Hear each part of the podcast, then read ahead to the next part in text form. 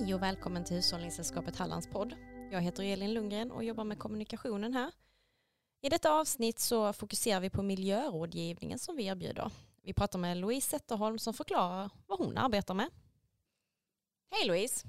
Hej! Du, du jobbar som miljörådgivare här på Hushållningssällskapet Halland. Ja, det gör jag. Vad innebär det egentligen? Jag jobbar ju som miljörådgivare mot lantbruk, eller för lantbruk.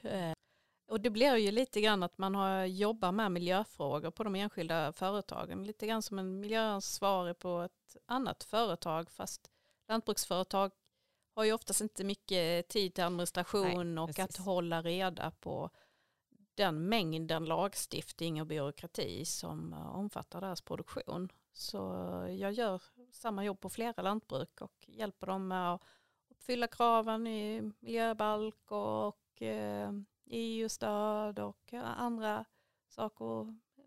Är bland annat lite, eh, ibland eh, den som tar kontakt med myndigheter och Mm. hjälper till med tillståndsansökningar och Lite av varje då helt enkelt. varje, ja. dispensansökningar och det kan vara lite egenkontroll och riskanalys och sådana saker. Men vad kan, man, vad kan man få hjälp eh, av från dig om eh, man ringer dig?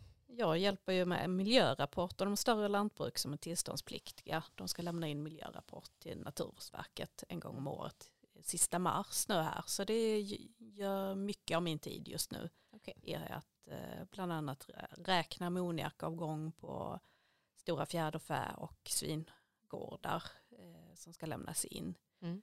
Och sen så även egenkontroll, riskanalys eh, som krävs enligt miljöbalken.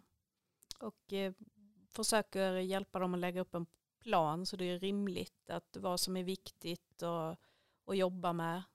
Man hjälper även till att räkna på gödsel och eh, lagringsvolym, spridningsareal och ja, Du har en himla massa kunskap som du sitter på helt enkelt. ja, ja och det kan vara så här hantering av bekämpningsmedel och eh, Mm. förvaring och farligt avfall och Mm. Ja, det, det är ju ganska omfattande. Men då har du superkoll på lagstiftningen då. Ja, eller ja, jag försöker hålla mig uppdaterad. Men om du får välja någon eh, krånglig lagstiftning, vilken skulle du säga är det som du får stötta mest med?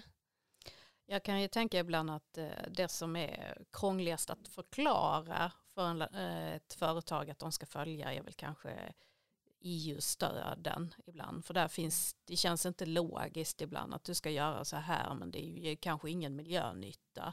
Och det blir så här inlåsningseffekter i, i företagandet på grund av att du måste uppfylla vissa saker som det, bara för att få stöden. Men det Mhm. finns ingen, det kan vara träda när du får putsa träda eller eh, när du får bryta en vall och, och, och ja, det skapar inlåsningseffekter ibland i företagandet och man, är, man blir inte lika rörlig. Och sen också eh, det finns eh, det som jag kanske tycker är mest besvärligt det är väl alla journaler och eh, märkning och eh, framförallt får men andra djur- djur också. Mm. Det, det är någonting som jag, jag hjälper inte till men jag förklarar hur man ska göra. Eh, Okej. Ibland. Och sen så finns det ju en, en lag som nästan ingen rör sig, vågar närma sig och det är den om animaliska biprodukter. Det som gör eh, döda djur och, eh, men även stallgödsel ingår i den. Och det, det, ja, den är svårtolkad och svår Mm. att förstå. Men det handlar ju om, den delen handlar ju mycket om smittspridning och begränsa risken för smittspridning av sjukdomar. Okej. Då är den ju viktig, Den är viktig, ja. men svår. Men svår. Mm. Finns det några lagar eller regler som är på gång att förändras man behöver hålla koll på? Ja, men bortsett från att vi kommer in i en ny kapperiod och det blir nytt EU-stöd och nya miljöstöd i, till nästa år. Och där finns det ju flera förslag. Men eh, det är ju säkert så att det kommer att ändra sig många gånger innan vi får besked på hur EU-stöden ska se ut framöver. Men eh, den ligger ju i pipeline. Det som har kommit nu i år från och med första mars så är den, den föreskriften som reglerar eh, gödselspridning och gödsellagring. Den har setts över och det kommer nya regler men det är väldigt små förändringar där. Det är i princip att man ska, från och med nu har man nästan krav på sig att ha en växtodlingsplan och man där är krav på markkartering eftersom man ska gödsla efter fosforvärde om mm. man har växtodling. Och sen så lite nya schablonvärden på fosfor och eh, kväveutsöndring från de olika djurslagen. Okay. Var hittar man liksom information om detta för, för att kunna hålla sig uppdaterad? Om man vill veta mer själv liksom, och inte ringa dig varenda gång. Det är Jordbruksverket mm. egentligen. Och sen så har vi ju våra växtodlingsbrev. Där kommer ju också ut uh, när det kommer ny lagstiftning. Ja men precis.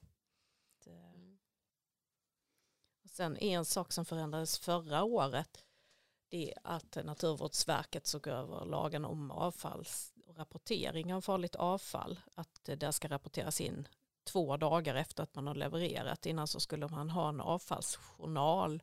Nu är det ju väldigt lite farligt avfall på lantbruk men det är ju en sån sak som eh, man kanske lätt glömmer att man mm. har efter att man har levererat bort så ska man ha rapportera in det två dagar efter. Mm. Okej. Okay.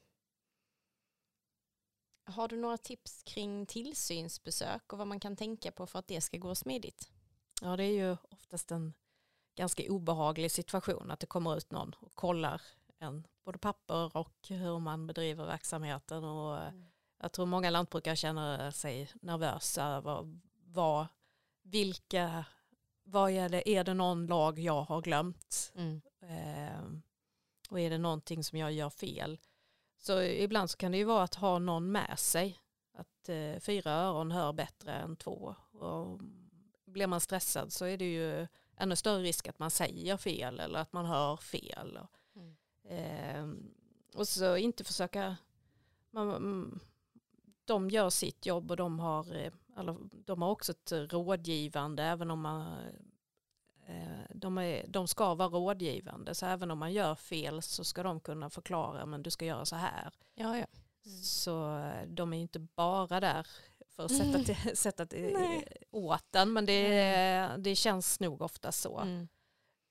Um, men annars att försöka ha struktur och ha, de kommer ju ut och gör, bedriver tillsyn, de kommer ut och gör kontroll. Så att man ser till att man har struktur och man har rutiner och att man mm. ser över. Det är lätt att man glömmer att man inte såg över de där dokumenten. För det är mm. mycket dokumentation. Att man inte gör det varje år. Så, så jag brukar skämta och säga att det jag säljer bland annat är arbetsro. Att jag kommer mm. ut en gång om året minst och ser över och eh, ser till så att det, man har de dokumenten man ska och, man, och påpekar att det här behöver du kanske se över en extra gång. Mm. Det är ju jättebra. Mm. Mm. Och jag tror det är det som uppskattas mest. För det. Att sätta sig in i all lagstiftning kan ju ta flera dagar. Mm. Mm. Men att eh, bara gå igenom ihop med en rådgivare och så känner man sig trygg. Nej, men nu har jag gjort så gott jag kunnat i alla fall. Ja, men precis. Mm. Tack så mycket Louise. Tackar. Tack.